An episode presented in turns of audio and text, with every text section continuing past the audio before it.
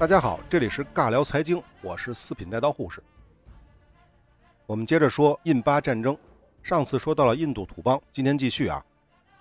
其实我们讲中印战争的时候就说过，这个印度的土邦割据啊是自古以来就形成的，甚至可以说从古至今，印度基本上都是属于邦国林立的这种状态，从来没有实现过真正的统一。无论是空前强大的阿育王时期，还是沃莫尔帝国。他们都仅仅统一了印度次大陆上的一部分而已。这个土邦是怎么来的呢？这个主要就是因为这个印度啊是不断被外来的种族侵袭的，无论是早期的雅利安人，还是后来的阿拉伯人，还是突厥人，还是蒙古人，这些来自中亚和西南亚的征服者一次次来到了印度平原。正是这些外来的不同的种族、不同的部落，逐渐建立了这些五花八门的封建土邦。那么到了欧洲殖民者入侵之前的沃莫尔帝国时期。就更加凸显了印度土邦的这些特点。沃莫尔帝国是一个突厥化的伊斯兰蒙古人在南亚次大陆上建立的国家，它呢是帖木儿蒙古帝国的一个延续。沃莫尔这三个字呢是音译，其实它就是蒙古的意思，也就可以认为它是伊斯兰文化和印度教文化的交汇点。沃莫尔帝国是从1526年建立到1858年结束的，统治时间331年。最后一任沃莫尔帝国的末代君主叫巴哈杜尔，是因为参加了反英的起义，失败后被英国殖民当局放逐到了缅甸仰光。那么其实呢，莫莫尔帝国建立之初呢，它是一个邦联性质的国家，也可以认为就是典型的封建社会。它是靠分封功臣和贵族来维持统治的，地方总督和王公，他们来进行自治，享有极大的权力。这种分封制，我们都知道啊，就是跟我们周朝和中世纪的欧洲有点像。这种分封制国家的历史走向都是比较相似的。帝国之初，中央皇权是比较强大的，帝国的皇帝可以靠个人的权威、超强战斗力的中央军和严酷的法令来约束地方。但时间久了，君主对地方的控制力就逐渐的减弱，王公贵族也好，部落首领也好，就肯定会巧取豪夺的把原本那些。应该是军功所得、分封所得，和那些不能世袭的领地，逐渐变为自己世袭的封建领地。沃莫尔帝国的第六任皇帝奥朗泽布统治时期，沃莫尔帝国的疆域达到了顶点，其版图包括了今天的阿富汗的一部分、克什米尔、巴基斯坦和印度的大部。那么实际上，这个看似强大鼎盛的大帝国，其实是外强中干的，因为它需要用战争来维持帝国的疆域，尤其是在。印度次大陆的南部长期的征战，导致了奥朗泽布对北部的控制力逐渐减弱，那些大贵族又纷纷拥兵自立了。而且这个奥朗泽布推行的宗教政策也是不怎么样的，他是对非伊斯兰教的教徒实行重税的，那么进一步加剧了国家的分裂。我们都知道，整个印度次大陆是印度教徒为主，人数比较多。那么奥朗泽布去世之后，自己留下的就已经是一个四分五裂的国家了。十八世纪以后，帝国的各省的总督、地方伊斯兰教和印度教的封建主就完全独立了，遍布在印度各地，大小不等的土邦在这个时期得到了极大的加强。这个印度的情况呢，正如马克思所评论的那样，这个马克思就是那个马列主义的那个马克思啊，大沃莫尔的无限权力被他们的总督们摧毁，总督们的权力被马拉塔人摧毁。这插一句，马拉塔人就是印度正中间一个实力比较大的土邦。马拉塔人的权力被阿富汗人摧毁，而大家这样混战的时候，不列颠人闯了进来，把他们全部都征服了。这是一个不仅存在着伊斯兰教徒和印度教徒对立，而且存在着部落与部落、种姓与种姓对立的国家。这是一个建立在所有成员之间普遍的互相排斥和与生俱来的排他思想所造成的军事上面的社会。这样的一个国家，这样的一个社会，难道不是注定要做征服者的战利品吗？大家可以看出来，马克思是怎么评论印度的，所以能明白后来的印度是什么样子，跟它的历史实际上是有关系的。那么，一八五七年，莫莫尔帝国灭亡了。前面说过啊，印度正式进入了英国殖民统治时期。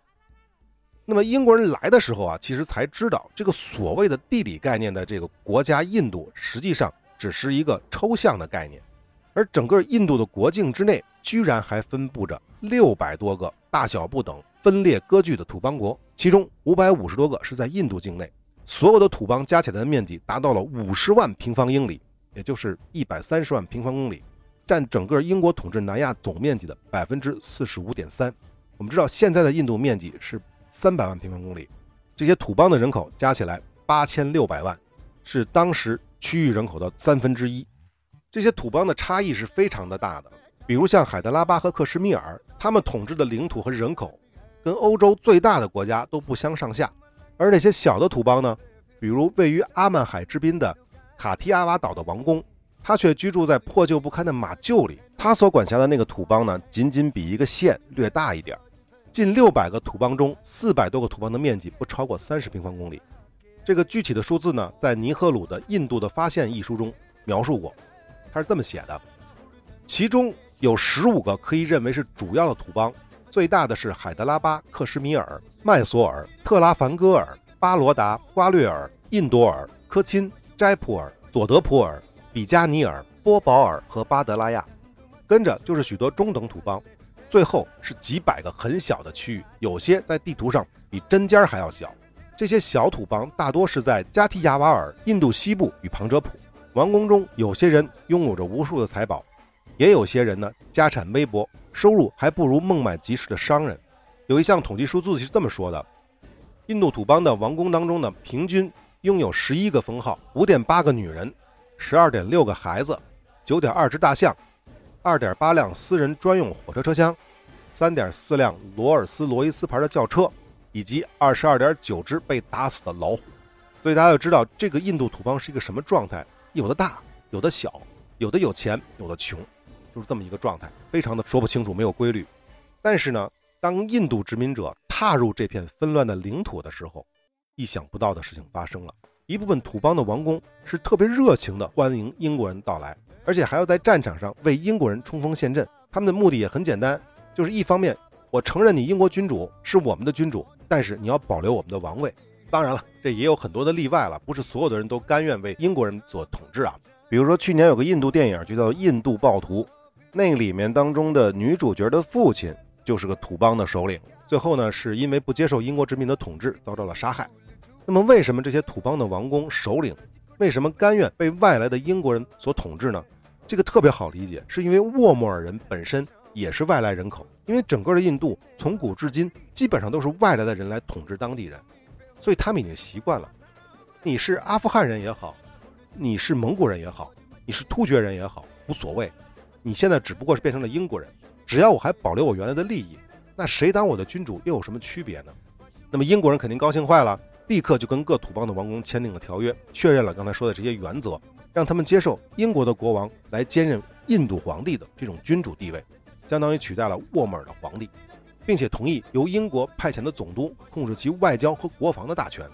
英国人为什么这么高兴呢？这个也比较好理解啊。我们简单分析一下：第一方面，整个的印度幅员辽阔，地形复杂，尤其是在印度次大陆的内陆地区，交通非常不便的。在没有大空军的时代，英国人想要完全靠武力去镇压这种方式去统治的话，这个难度是非常大的。调兵就是一个大问题。那么在早期，葡萄牙人和荷兰人来到印度的时候，一般只会占领沿海地区，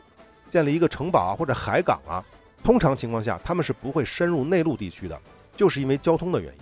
另一方面，这种割据的态势对于英国统治者来说呢，也是一个成本最低的统治方式。因为这种情况下，整个印度很难形成一个统一的反抗势力。如果出现了反对英国殖民者的反叛，也只是地方小势力的反叛。英国政府无论是通过武力的方式，还是通过和平谈判的方式，都比较容易对这些反叛进行压制。当然，甚至可以自己不出兵，让其他的王公、其他的土邦的王公带兵去镇压，这都是可以的。所以我们在看《印度暴徒》的那个电影里面，可以发现，管理那些印度人呢，其实还是印度人。英国人基本不参与直接的管理，他们用很低的成本来管理了整个大印度。那么作为交换条件，英国也保证了各王公。享有其内部的事务自治的权利，而且像海德拉巴这样的实力雄厚的大土邦，还拥有自己的货币，有自己的造币厂，有自己的铁路和邮政局。因此呢，在印度次大陆形成了两个印度，一个叫英属印度，或叫印度帝国，是英国殖民者直接统治的，他们直接建立各级的政权，全面控制印度的社会、经济和资源；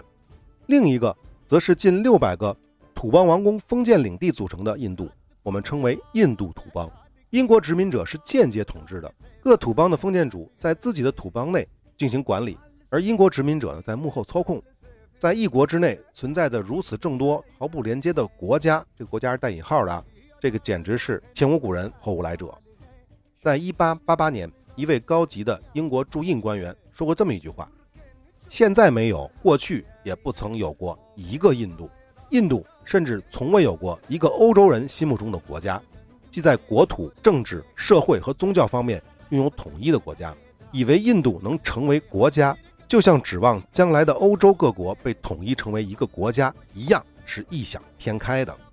总之啊，英国殖民时期，英国统治者非常高兴地接受了印度次大陆长期以来形成的土邦割据状态，这相当符合他们分化瓦解、以印制印的策略。那么后来印度呢独立之后，政府是通过了归并啊、改组啊，以及对土邦王公的赎买政策，逐渐的是消灭了这些土邦。然而这些土邦的贵族势力是依然存在的，逐渐呢转变为控制地方经济命脉的地方性势力，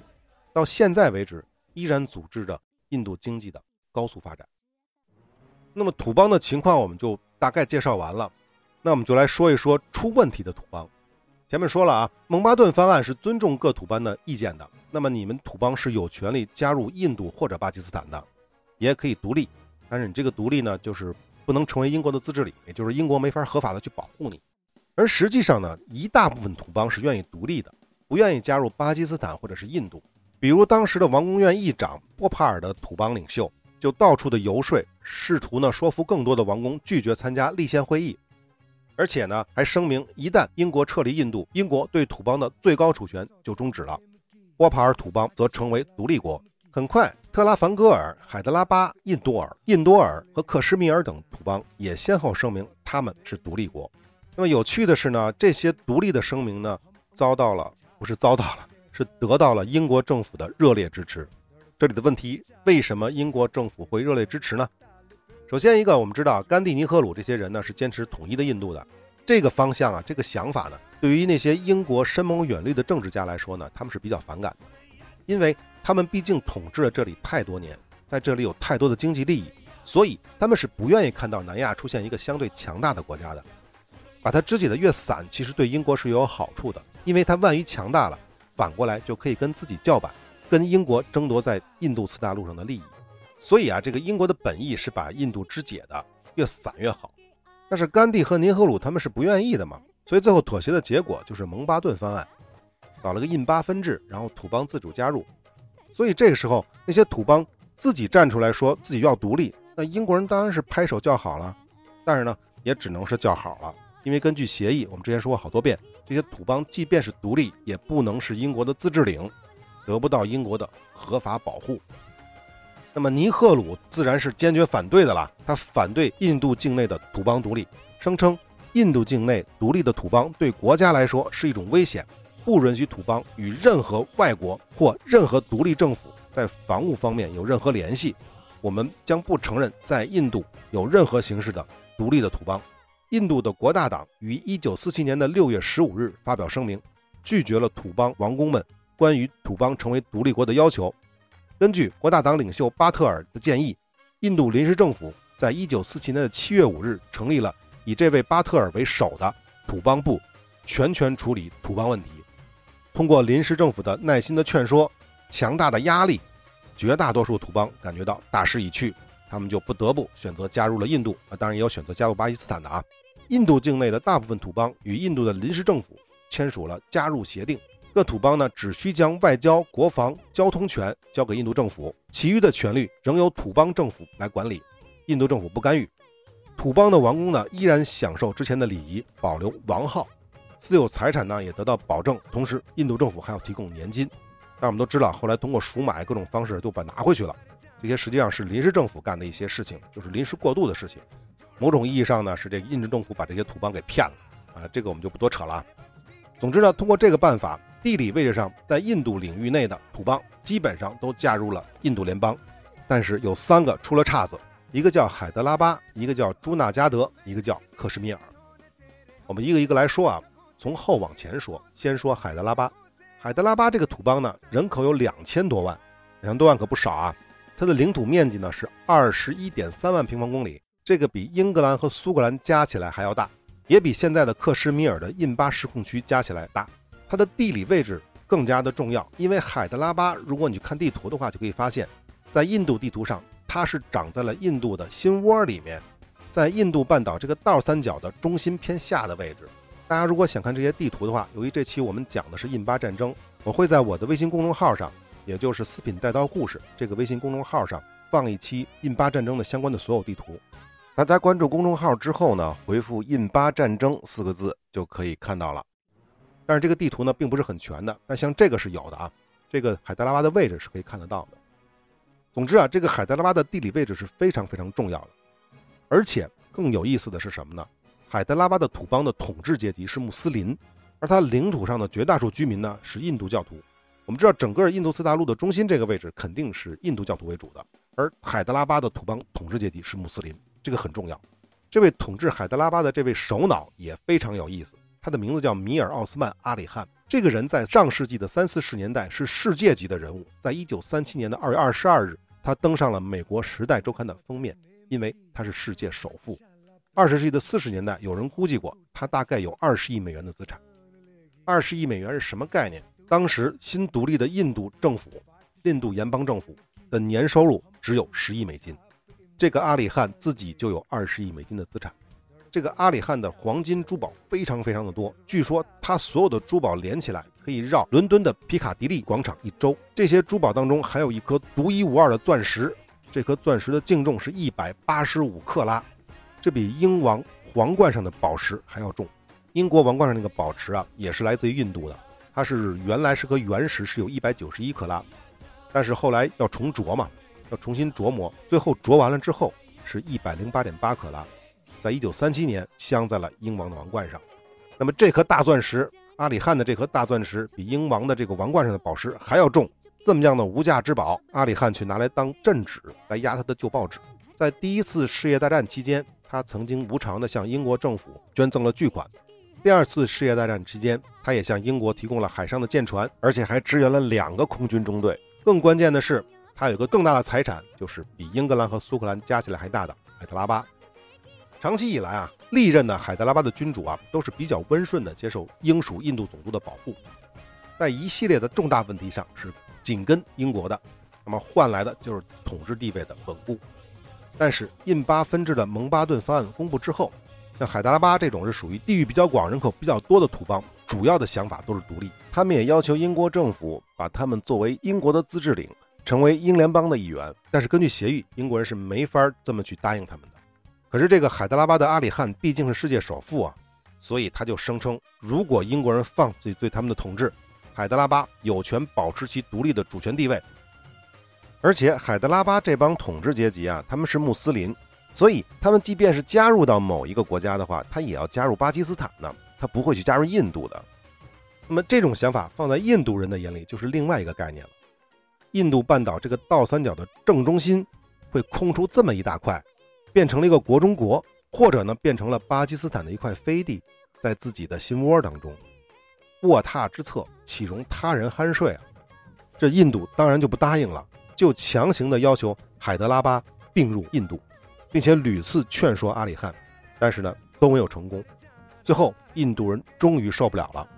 一九四八年的九月十三日，印度军队。正式入侵海德拉巴，海德拉巴的军队啊，只抵抗了五天就被迫投降了。所以呢，阿里汗个人的财富就算是再大，他一个人也没法跟一个国家去硬刚啊。最后，海德拉巴正式被印度吞并。那么这个海德拉巴的情况呢，就说完了。至于这个阿里汗呢，最后是什么情况呢？我也没查到。他呢，应该是一直居住在英国的，在伦敦的。但是他死后，他的遗产成了一个大问题。印度和巴基斯坦。都在争夺他留下来的巨额财富，但是这个官司呢，到现在也没分清楚你的还是我的，因为阿里汗的子女啊是非常非常的多的，有的呢在印度，有的人呢在巴基斯坦，据说有的在巴基斯坦还当了高官啊，还有在美国、在英国，全世界都是，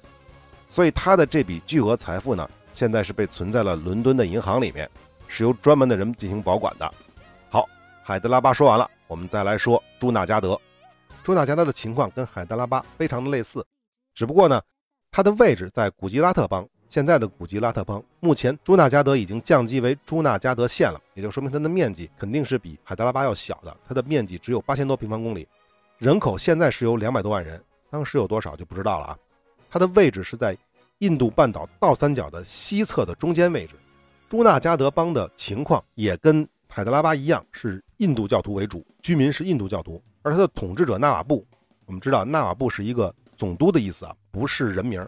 他的统治者是穆斯林，这个纳瓦布呢表示愿意加入巴基斯坦，他不是要独立的，他是要加入巴基斯坦的。而且呢，他在一九四七年的八月十五日，也就是印度独立的那一天，巴基斯坦独立的第二天，他就签署了加入书，并送到了卡拉奇。一个月以后，一九四七年的九月十五日，真纳在加入书上签了字。从法理上来说，这一时刻，朱纳加德已经成为了巴基斯坦的一部分。但是很显然的是，印度政府和当地的印度教徒肯定是不愿意朱纳加德成为巴基斯坦的一部分。一九四七年的十一月九号下午六点，印度军队开进了朱纳加德，把这个纳瓦布赶跑了，并且强行吞并了朱纳加德。这个朱纳加德被吞并，在历史上都没有记录抵抗的时间，估计呢直接就被秒杀了。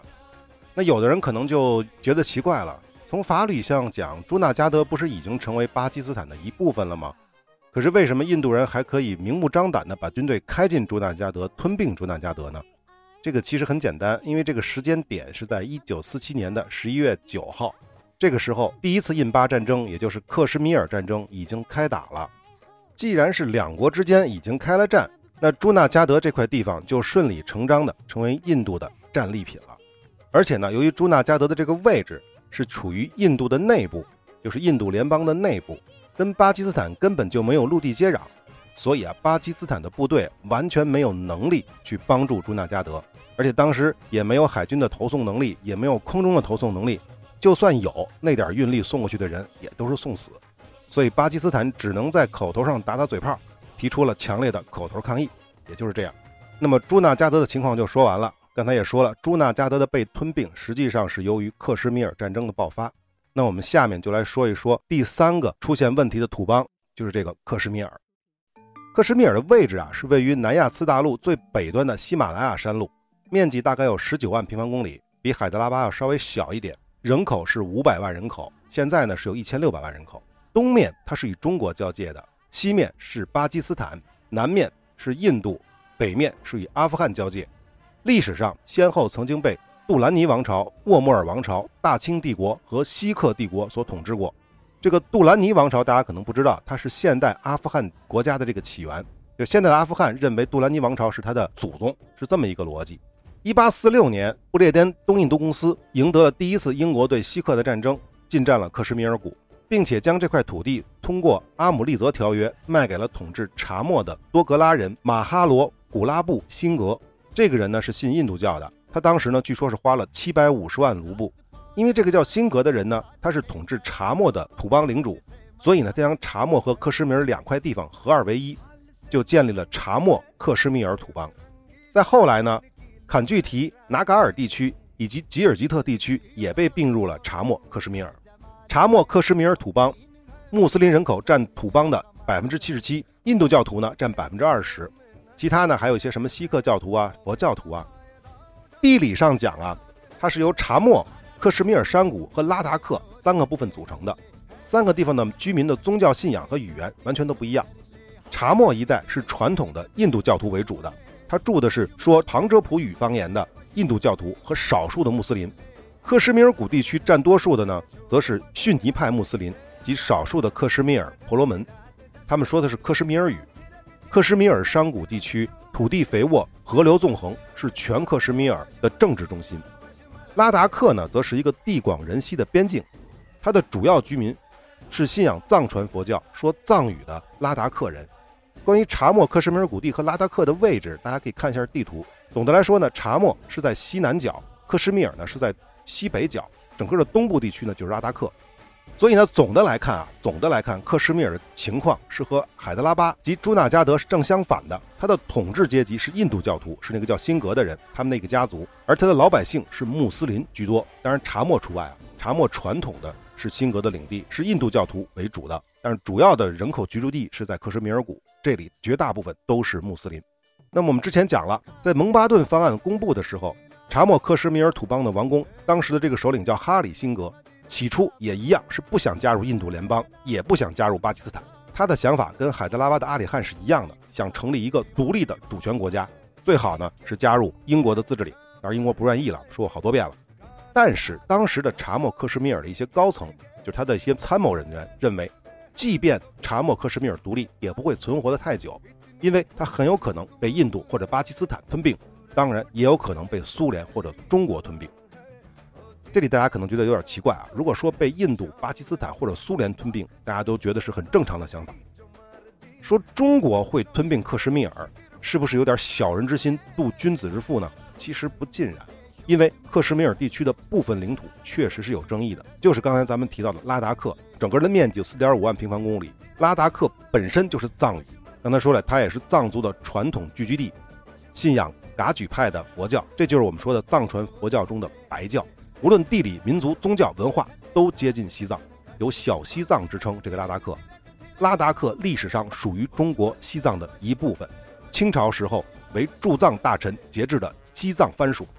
一八三四年，英国支持锡克帝国入侵拉达克王国，拉达克才从这个时候落到了外国的手里。从清朝以来，无论是清政府。民国的几个政府，还是中华人民共和国的政府，都从来没有承认过被侵占的拉达克属于外国。那印度方面当然不这么认为了，他们说中印边界的西段在十九世纪的四十年代就已经划定了，但是呢遭到了中国方面的驳斥。为什么印度人说十九世纪四十年代就已经划定了这块边界呢？这个我们后面会讲中控克什米尔的时候会说这一块啊。反正不管怎么样，直到今天中印边界的西段问题一直都没有解决。讲了这么多，大家也就明白了。整个克什米尔的大部分居民是穆斯林，他们主观老百姓的主观要求是要归属巴基斯坦的，而他土邦的管理者呢、统治者呢是印度教徒。现实的情况造成了查莫克什米尔境内，尤其是克什米尔谷地斯利纳加这个区域，要求加入巴基斯坦的呼声是非常的高，内部的矛盾冲突也都非常的激烈。在一九四七年的八月十二号，克什米尔的局势啊就更加没法控制了。这个哈里辛格呢，就必须做点什么了。他面临的不仅仅是土邦内部穆斯林和印度教教徒的冲突，而且还因为查莫克什米尔的位置是处于内陆，单单靠自己的生产的物资是难以生存的。他需要巴基斯坦或者印度的物质资源。哈里辛格就向印巴双方都发了电报，要求与双方缔结维持现状协议。但是印度的尼赫鲁政府呢，就没有理会哈里辛格的这个意见。他呢是要求克什米尔派代表去德里商谈条件。肯定是打算说服克什米尔加入印度的。同时，英国方面呢也劝这个哈里辛格加入印度，因为英国人也认为，如果你不加入印度的话，印度一定会诉诸于武力的。鉴于印度这种高高在上的态度，巴基斯坦顺势抓住了这个机会，在一九四七年的八月十五日，巴基斯坦独立的第二天，真纳与克什米尔签订了协议，巴基斯坦认同了这个维持现状协议。同时呢，负责克什米尔的邮电、交通、食品、石油等必需品的供应。自然，同时也就控制住了查莫克什米尔的谷物啊、油啊、盐呐、伊斯兰圣坛的经营权等等，并且掌握了该地区的邮政、电报以及电话系统。所以呢，从这个时间点上，我们可以看出，巴基斯坦呢是占了先机。但是人民的选择，跟巴基斯坦政府及印度政府的选择是不太一样的。在彭曲谷的苏特纳底地区，占人口百分之九十的穆斯林居民，在穆罕默德·易卜拉欣的领导下，展开了。反对哈里辛格专制统治的斗争，在巴基斯坦西北边省境内的普什图人，他们支援的起义者在山区组织起了游击队，解放了沿西旁遮普边界的大片地区。各地的人民反对王宫的专制斗争，但是呢，遭到了克什米尔邦政府军的残酷镇压。在查莫，将近二十万穆斯林居民惨遭杀害，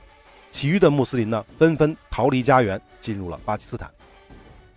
二十万穆斯林被屠杀呀！消息很快就传到了边境，立刻就激怒了普什图人。十月十九日，一九四七年的十月十九日，约九百名穆斯林组成的先头部队，这些号称自由克什米尔的普什图族民兵，第二天就越过了边境。十月二十二日，进抵多米尔，直指克什米尔邦的首府斯利那加市。所以大家注意了啊，这个时间点，巴基斯坦的政府并没有派兵，而且也没有理由。因为他跟哈里辛格签过保持现状协议的，所以在克什米尔的穆斯林人民进行反抗的时候，巴基斯坦政府只是加大了对当地的军队以及各级政府的策反，同时巴基斯坦政府错误地切断了克什米尔的重要生活物品的供应，使得克什米尔地区的交通通讯系统陷入了瘫痪。为什么说巴基斯坦这个操作是错误的？我们最后会说啊。十月二十五日，哈里辛格被迫逃往查莫，因为查莫这个地区不是穆斯林为主嘛，并且向印度求援。印度土邦部的秘书梅农向辛格说：“你只有加入印度联邦的情况下，印度才可能向克什米尔出兵来保护你的联邦领土。”所以第二天，一九四七年的十月二十六日，哈里辛格不得不签署了加入印度的协议。那么有了这份协议在手。印度在当天就名正言顺地进军克什米尔，对起义进行了镇压。那么巴基斯坦政府当然是拒绝克什米尔加入印度的嘛，因为克什米尔地区大部分是穆斯林嘛。他们认为哈里辛格是违反了跟自己签的那一份维持现状协议，因此他们才在第二年，也就是1948年的年初，派出了正规部队进入克什米尔。克什米尔战争正式爆发，当然我们一般就管它叫做第一次印巴战争。战争结束之后，查莫克什米尔被分割。这个国家就不存在了。那么这里提醒几个注意的时间点啊，前面讲过的海德拉巴被印度侵占，是在克什米尔战争的爆发的第二年，也就是1948年的9月13日被强占的。而朱纳加德是在1947年的11月9号，也就是说，在这个时间点上，克什米尔解放军已经跟印度人打起来了，但是巴基斯坦的正规部队还没有进入克什米尔。因为巴基斯坦的正规部队是在第二年的四八年的二月份才进入的，所以呢，我们也可以说，正是因为你印度违反了朱纳加德的加入协定，而吞并了朱纳加德，以这个违反在先，所以巴基斯坦才违反了辛格与印度签入的加入协定，进军的克什米尔。这个逻辑关系啊，听上去挺复杂的，但是其实呢很简单。我再理一遍啊，朱纳加德先和巴基斯坦签入了加入协定。那么你印度人实际上是违反了这个协定，吞并了朱纳加德。那现在辛格呢又跟你印度签入了加入协定。那巴基斯坦这时候在出兵，想要去拿下克什米尔。那从道理上讲呢，巴基斯坦呢也是学的你印度。况且巴基斯坦还跟辛格签过一个保持现状协议呢。此外呢，我们再次要强调，哈里辛格也好，海德拉巴的阿里汗也好，他们的本意压根儿就不是加入印度和巴基斯坦，他们都是被逼的。他们的本意都是要建立自己的国家，成为英国的自治领。那我们最后来说一下克什米尔问题对于印巴两国的意义到底何在？为什么他们会在这个地方大打出手？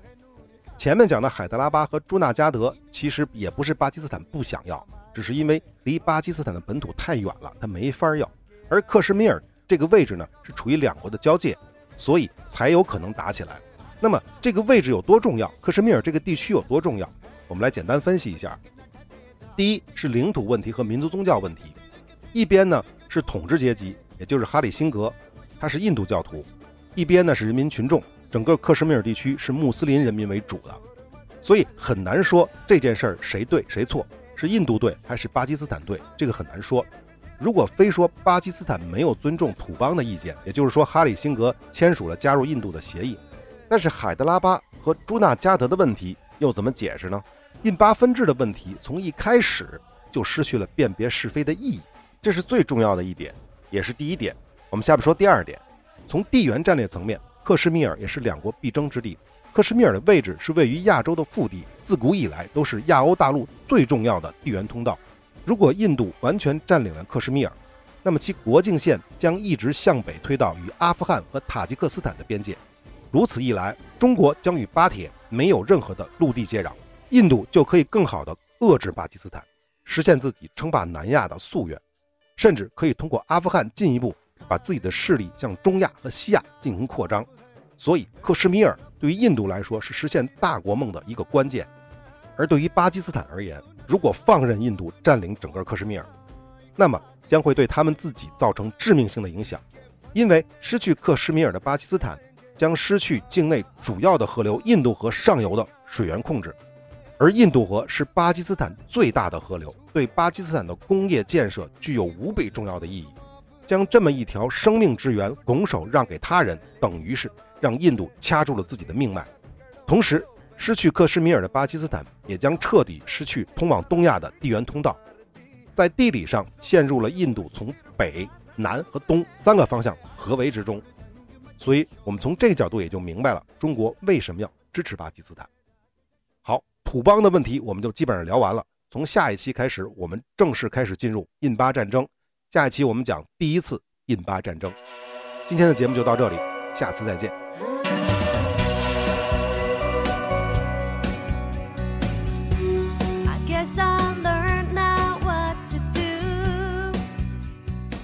如果您是新用户，想收听以往的完整内容，因为我们有很多内容是在各平台上被下架了，被无缘无故的下架了。想收听那些完整内容的话，请到微信公众号搜索“四品带刀护士”，关注之后，系统会自动给您推荐完整内容的链接。如果您所收听的这个平台发现我不更新了，因为我一般是每周更新一次，周一或者是周二更新。如果是很长时间不更新了，就说明我已经放弃了这个平台。所以要想找到我的话，也通过微信公众号“四品带刀护士”，也欢迎大家在公众号里面给我留言，我会抽出时间跟大家互动。这个微信公众号有的时候呢会放一些预告，有的时候呢会放一些彩蛋，但不是定期更新的。此外呢，还要向大家介绍我们的另外两个主播小金和小钱他们运营的公众号。小金运营的微信公众号是“疯狂奖学金”，小钱运营的公众号。是财道，财富的财，道路的道。好，欢迎大家评论转发，我们下期再见。